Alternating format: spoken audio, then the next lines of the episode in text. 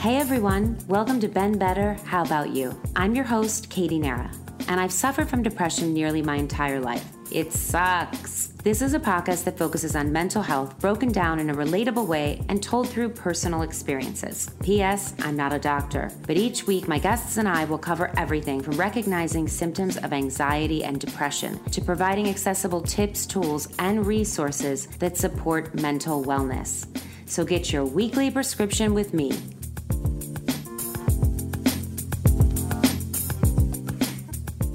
Hey everyone, welcome back to another episode of Been Better. How about you? I'm your host, Katie Nara, and today I'm joined by Todd Baratz, a certified sex therapist, licensed individual and couples psychotherapist, podcast host, and writer who specializes in sex and relationships. Hey, Todd. Hi. Thanks for having me. Thanks for coming on. So I have so yeah. many questions. Ask me all the questions. Like I literally, I was when I was basically stalking you. I was sending my cousin photos of articles because there's just so much I want to talk to you about. So, anyway, you started therapy when you were 10, right? Um, yeah, probably younger. Um, I've been in therapy forever uh, since I was a little kid. What was your first experience like? Because I, I um, when I first went to therapy. You hated it. Yeah, a lot of people uh, had bad experiences as kids. Have you stuck with it?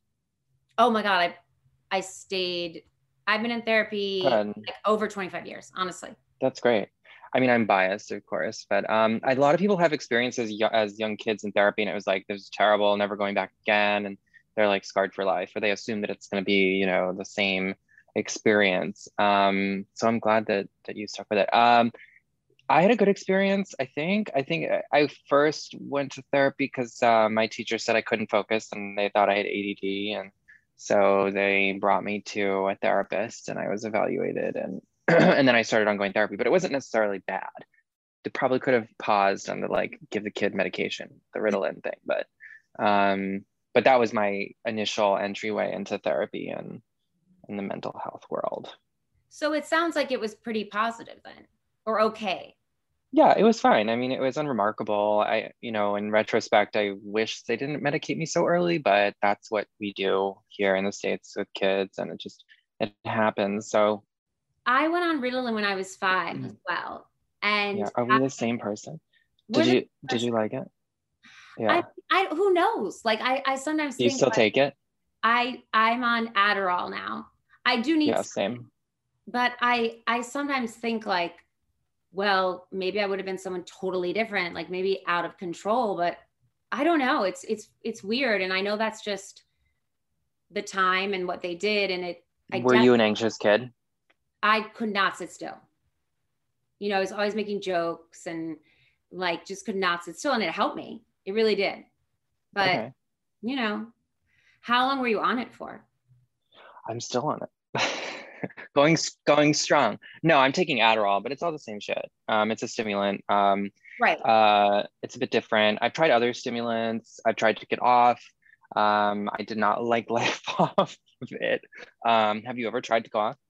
Oh yeah, I've I've tried to go back onto Ritalin. It didn't work as well. I cannot not be on Zoloft. When I am not on Zoloft, I, oh. I really am like suicidal. It's really bad. I mean, it's oh amazing how well it works. Okay. well, don't on, go off it. No, no, I know. You're like, don't do it. You know, it, but it's such a, um, it's hard because you or me and a lot of people like, you know, you can get, you gain a little weight on it. So it's, it's like, well, do you want to be as thin as you want to be in a coffin or do you want to be, you know, like five pounds heavier? It can be like such a mind fuck, but I think when you stay with it, you realize this is such a better way. But it takes time for some people. I think most people with antidepressants for them to really like kick in. Yeah, no, no, it, it does. It takes sometimes two months um, or more, or trial and error for a very long time. Um, but it sounds like it works for you, so that's great. I took I took Zoloft for a long time. I've actually been thinking about going back on it, um, but I don't know. TBD. That's a conversation for my psychiatrist tomorrow. Okay, good. Did you notice any like sexual side effects from it? With Zoloft, you know, I've taken like quite literally every medication. Um, some at the, it, it depends, like at what level. I towards the end, I was taking it at a very low dose. It was practically clinically insignificant. Um, and the side effects weren't so terrible. I was taking like 12.5 milligrams, um, oh, half of 25. Yeah. Yeah, yeah, yeah.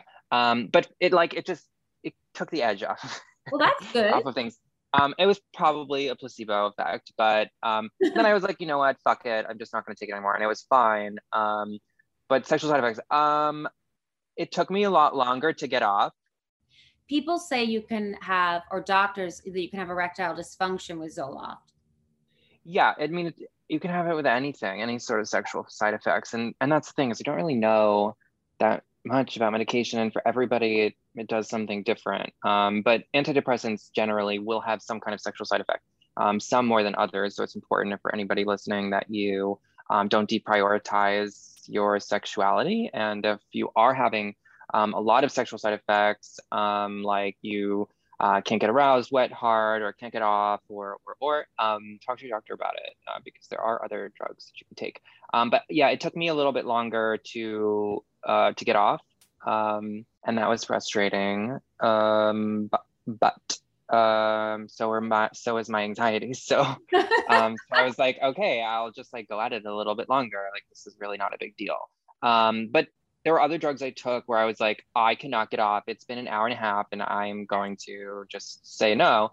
Um, which is fine. I mean, orgasms aren't necessarily the point of sex, but who doesn't want to have one? Um, so I switched. And I think you want to be able to have an orgasm. Just for anyone listening, this is very strange, but Zoloft actually makes me hornier.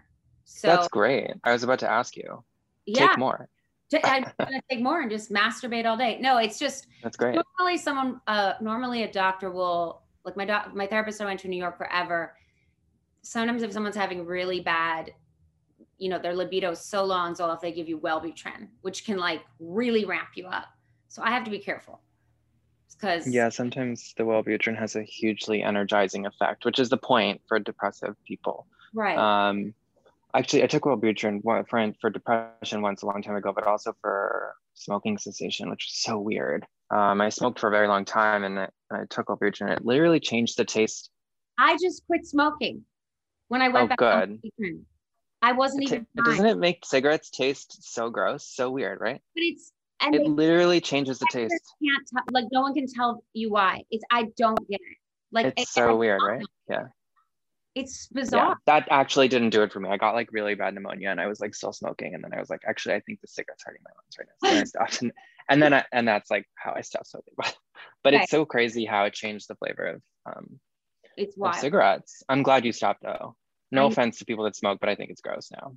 Well, they say every time you quit, like it's harder and harder for like yeah. like when you try again. So anyway, back to you. So you yes. basically you at 10 you started well i guess you said you're saying you started actually younger in third grade whatever that means so when did you decide you wanted to be a therapist um i don't even know i get asked this question a lot and because you seem so young like i don't know how old you are but i i'm 35 um how old are you young.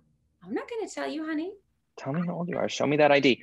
Um, Tell me the vaccine card. I'm 35. You look that too. Thank you. Um, I'm 35. Um, when did I want?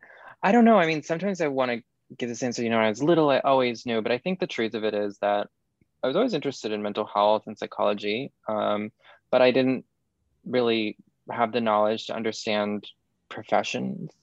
like, I don't know. I grew up in a family where it was like a family business. Um, my parents didn't go to college, my brothers didn't go to college. So like the idea was that I was just going to join the family business. So I wasn't like, I didn't grow up in an environment that was like, be a therapist. I was like, that's not what I'm going to do. But when I went to college, what business is your family in? Um, they, they own real estate. Um, oh, so okay. it was, it was like the real estate road. Okay. Yeah. Um, but when I went to college uh, and, and graduated undergrad, um, I was like, oh my God, what the fuck? What, what am I going to do?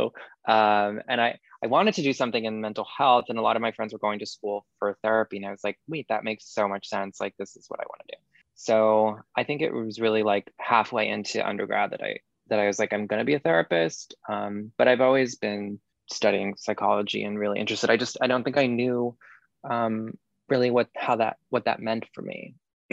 I was also in like such survival mode that I was like, I just want to am I gonna be alive? like, um, not to sound dramatic, but like that was the reality. I was like, I it was I I couldn't dream of my future career, the place that I was in up until like 20, I guess. Wow. When you're te- in the late teens. Yeah, I wasn't like, I'm gonna be a therapist at 15. I was like, I'm gonna do lots of cocaine and maybe I'll be alive. Um, yeah, long story short, in college, that's when I just and I was like, this might be a thing people do. They they work. And how long have you been doing this? Um, right when I finished grad school in 2009. Um, 2009, 2012, 2012. Like 10, so 10 years. Wow. Yeah. Have you always been this both like sexual couple therapist and the psychologist part or no? Or psycho? I'm like, wait, am I saying it right? Psychotherapist. Um, and because I don't want to offend anyone, I'm like, okay, wait, he's a psychotherapist. I'm, I'm not offendable. I'm a licensed mental health counselor, psychotherapist. Um, psychologist is used for people who have PhDs or PsyDs. I do not. I have a master's degree. Sex has always been a part of the therapy that I do. And um, my therapist that I've been seeing for 20 years, um, plus he is a sex therapist. So I learned that in my own therapy, what was so helpful for me was talking about sex. And so I just figured that was part of therapy, but it's actually not.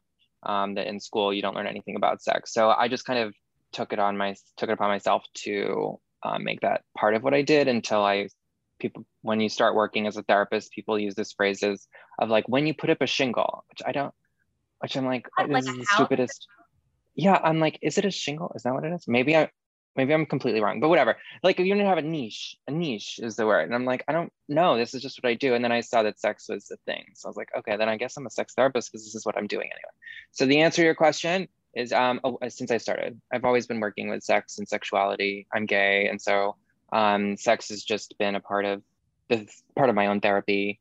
Um not because I'm gay, but now I'm I'm going on and on. So the therapist you've worked with is someone you've been a patient up for 20 years, you're saying? Long time. Forever, yeah. Long time, long time. So do you sometimes wish you were your own therapist? Like, or no. you never do? Okay. I know. No. Because I feel like that'd be weird. You're, you know, that's your profession, you're going to someone else. But I guess with therapy, like you just need to get it out. You need to talk. You need to talk it out. Yeah. I mean, I have many voices in my head that I talk to and that respond um, when I'm going through something. And I often will respond to myself as I would a client. And then I'm like, ugh, but still, I hate my life, blah, blah, blah. Um, Doesn't help. Why do you think we're harder on ourselves than like, why do we judge? Because for me, even like, why do we judge ourselves and are so much harder on ourselves than we would a complete stranger or a friend? Uh, I think we're we are our own worst critic, but um, I think it's it's a lot harder to um, show show compassion when you've never been shown compassion by somebody else. And I, I think that most people just haven't really been shown basic kindness and empathy. We live in a very cold culture mm-hmm. um, where we can aspirationally know that we have to be nice to somebody when they're struggling, but emotionally we may still have a reflex to criti- be critical of ourselves or um, be unkind, uh, just because I don't think a lot of people have received that. Um, and so that it's then hard for people to give that to themselves. Wow. Maybe I need to start therapy with you. I really want to get to so many of the sex questions. I'm trying to just, you know, refrain, refrain. So I have, I do want to talk about something. Your most recent post said, don't play hard to get. Yeah. Now, I'm sorry, but I think that is maybe for the gays because I don't think that's for straight people. Why? No. Why say that? No, not with certain men. I feel like if you are too, like I read that whole thing, I was like, wow, that would be amazing. But I just feel like in the straight world, it's not you. You have to play hard to get. The woman has to play hard to get. You can't make it too easy for the guy. When it's too, no, don't do that. Guys are just, you know, don't, No, no, don't do that. No, no, I, I, I think it goes for any kind of relationship, friend, family member, lover, partner. If you want to connect with somebody, playing hard to get is disconnecting. That's a disconnection. You're withdrawing, right? So playing hard to get is a distant. You're distancing yourself from someone else. It's not about gender. It's not about sexuality. It's just about intimacy. that when you create distance whether it's playing hard to get or lying about you know who you really are and showing this highlight reel or um, saying you're busy when you're not um, you're withdrawing. You're withdrawing from the relationship which is a disconnection. Um, and there's some kind of power control self-preservation something going on there for you. So um, it's really not a, a, an aspect um, that helps build connection. Um, it's not something you want to do. Don't do it. All right I've been better at it. I've been getting better at it. I if you actually like the person and if you want a relationship with them, it also it's like you know it really creates a lot of insecurity, and I think it comes it comes from a place of insecurity too. No, um, not wanting to get hurt, but that hit me hard when you when you said I think it was like the second slide or I'm talking about this post in, at a carousel he just posted. You said it, it actually doing that creates more anxiety, more insecurity, more like, well, I don't know what's going on when you play the like, oh, I'm busy tonight or but I think it's I think a lot of women feel still feel like they can't be the ones to reach out first. Even if you're talking or dating someone, like they want the man just because that's our gender roles that are so ancient, but I do think some women and I'm including myself, you know, like can get get get in that pattern. Yeah, I mean, because it's ingrained and it's about gender um, but it's not about relationships or what it means to form a close connection with somebody. It's about how um, you learn based on your identity, your gender identity, and other cultural identities, um, your role and the power that you have in the context of a relationship. Um, my friend wants to know why are gay men so toxic? Well, that's a big generalization. I know, but meanwhile, he's he's a gay man. I don't. I mean, it is. yeah. But I think a lot of actually a lot of some of my closest friends who are gay and male and in their 30s i think do have a hard time in the big cities you know yeah. I mean? are they single do they want to do they want to yeah um I don't think I think uh, people can be toxic. I mean, also just kind of. I'm not like I'm not saying that generalization at all because I like you could oh, say oh, yeah, yeah. toxic, you know, like whatever. Oh, I would never. no, I'm kidding. Um, no, I mean, look, people are toxic. Relationships are scary. People mistreat other people. People are very relationally unskilled.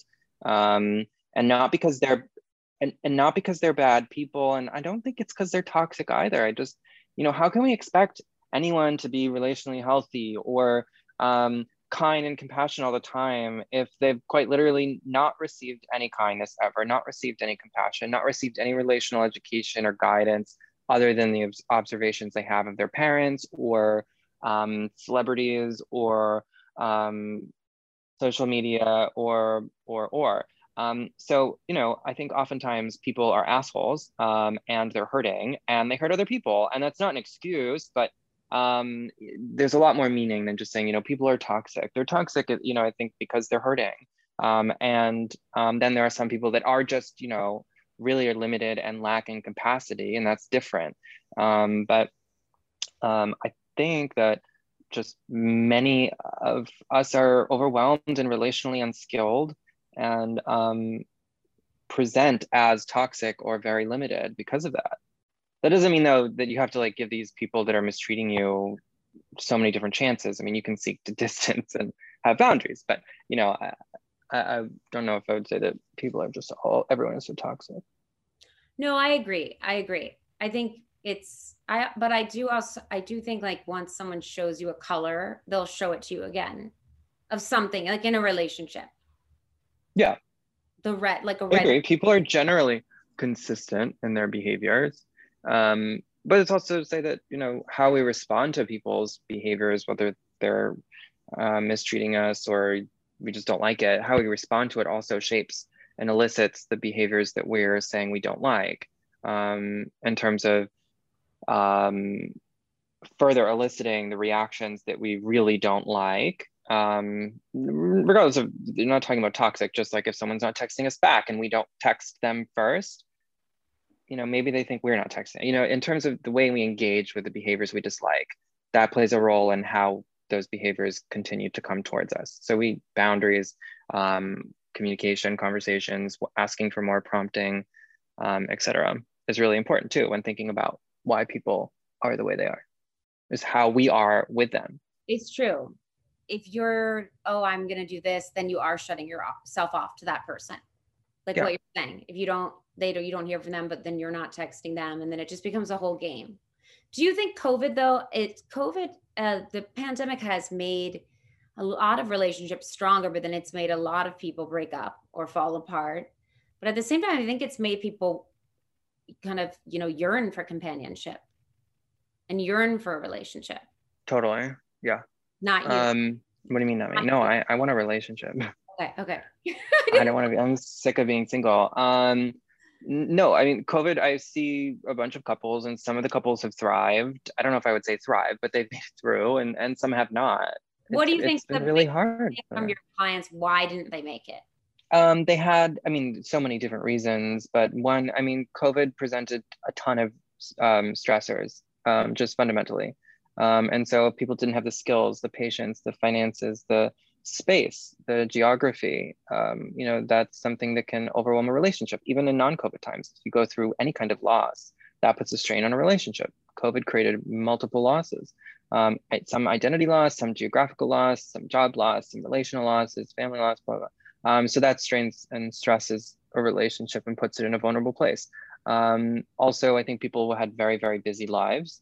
Um, and even if not busy, you know, they were sectioned off in ways that um, complemented their relationship.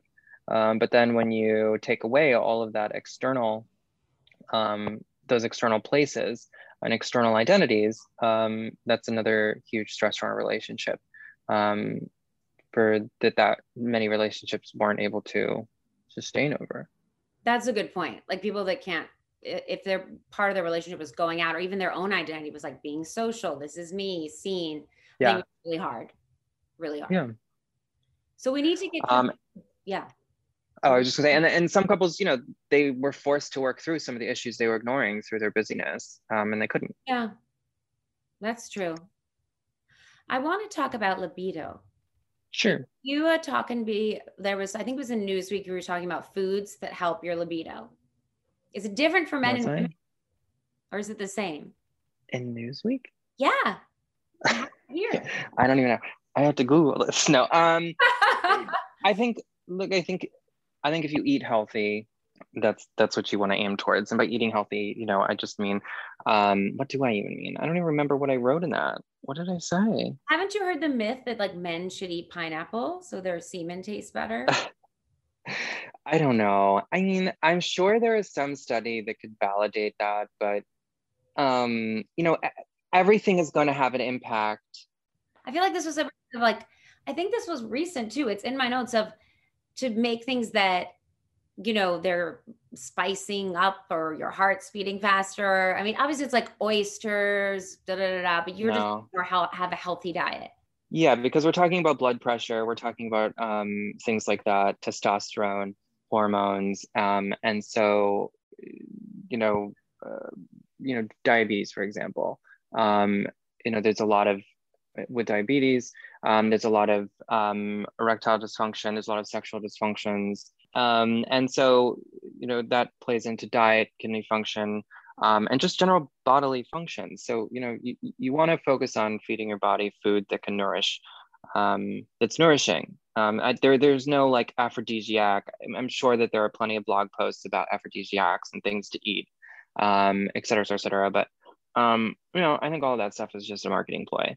Um, I think the thing here is we want to take care of our bodies. I'm not saying don't eat fried chicken or French fries. I mean, I do all the time, but you know, you want to feed it the nutrients that it needs. This came up in my research, and now I'm like, okay, I need to know more about this. Prostate milking. What should somebody do if they want to learn? Because now I'm like, I know about the perineum, but now Uh-huh. I'm literally like, wait, there's a prostate milking. It's very hard for me because I have very long nails. So Yeah. I would just want you to just give like a short 411. Well, I mean, prostate milking is not my uh, realm of expertise. Um, but I think really for people that want to explore prostate play, um, this is something for you um, where you massage your prostate um, until you orgasm. I don't think a lot of people know what, where their pros like probably men is? It's the little kind of like almondy pencil eraser, not pencil, like an almond. It's about the size of an almond. If you put your finger in and you kind of do this like come here thing, you're you'll feel it. And so um, some men have incredibly sensitive prostates and some don't. You know, I think again, I I mean, I, look, I think it's hot for some people and it's something if you want to explore but again i think kind of it's kind of like the squirting phenomena. I think it's a, a huge marketing ploy um, to sell products and advice and that, that's a bit much. They're always trying yeah, to and I, and i don't it's not it's not necessary if you want to have fun if you want to have pleasure if you want to get off if you want to connect if you want to fuck whatever. I mean i'm not saying don't but it's just there's a lot of hype like squirting and and and prostate milking and watermelon flavored lube and you know all this stuff, which is all great. I'm not saying don't. Watermelon like, please do. or water monk? Yeah, you can get. Oh, I watermelon. thought water monk, and I was like, hmm. I don't know what that is, but I don't want it. Um, uh, but no, there's just all sorts of stuff, and, and but I think explore, do, um, be adventurous, but it's not necessary.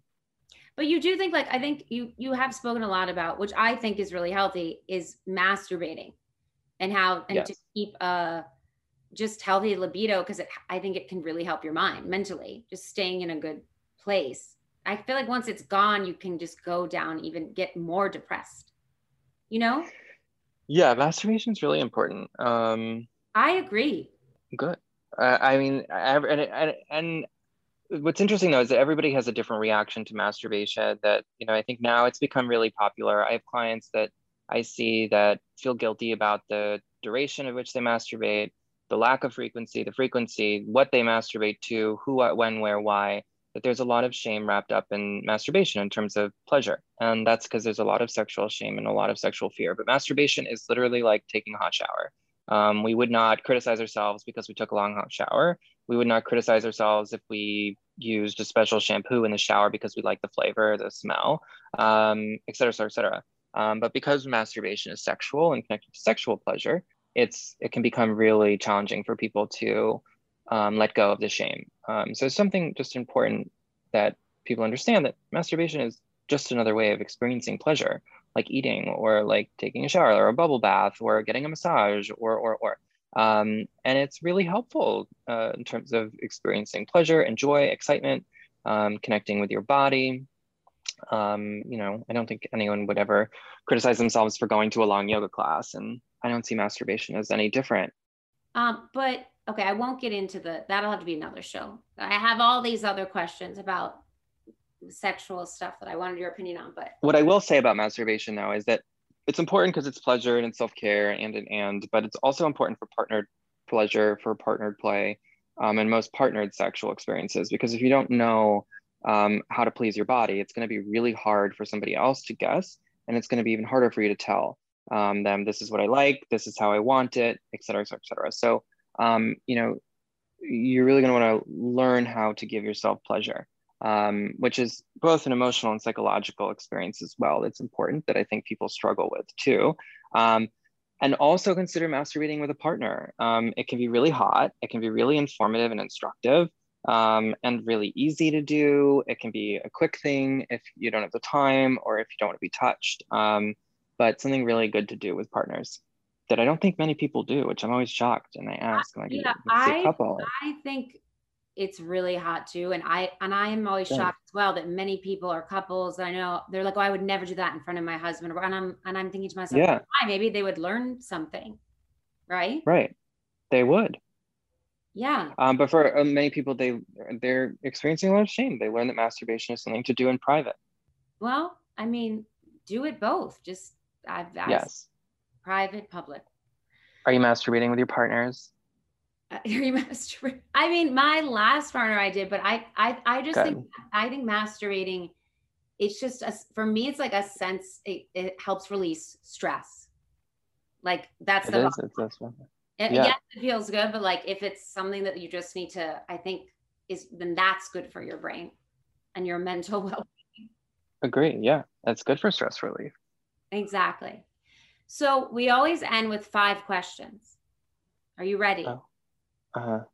They're not. They're they're like you know, it's kind of like that. I forget his name, that interviewer of like the actor studio. And he always asked, like, you know, he had the cards. He passed away. You sure. know? Yeah, yeah, yeah. Yeah? I know. I forget his name, but I I can hear You his voice. Are you gonna do it? Are you gonna do it in his voice? no, I can't think of his voice. He would always be like, when you get to the gates, what do you want God to say? You- right. See, yeah. you could do it. All right, I'll, Yeah. I'll, I'll add that one for you. What do you do for a mental break? Masturbate? Me? Yeah. What do you do? yeah, I mean, like if you want to just, you know, turn your mind off. master. Yeah, I'll, I'll say masturbate. Okay. Yeah, I jerk off. When is the last time you cried? Uh, I just I was just on a plane, so the planes always get it for me. On my way to the airport in the Uber and on the plane.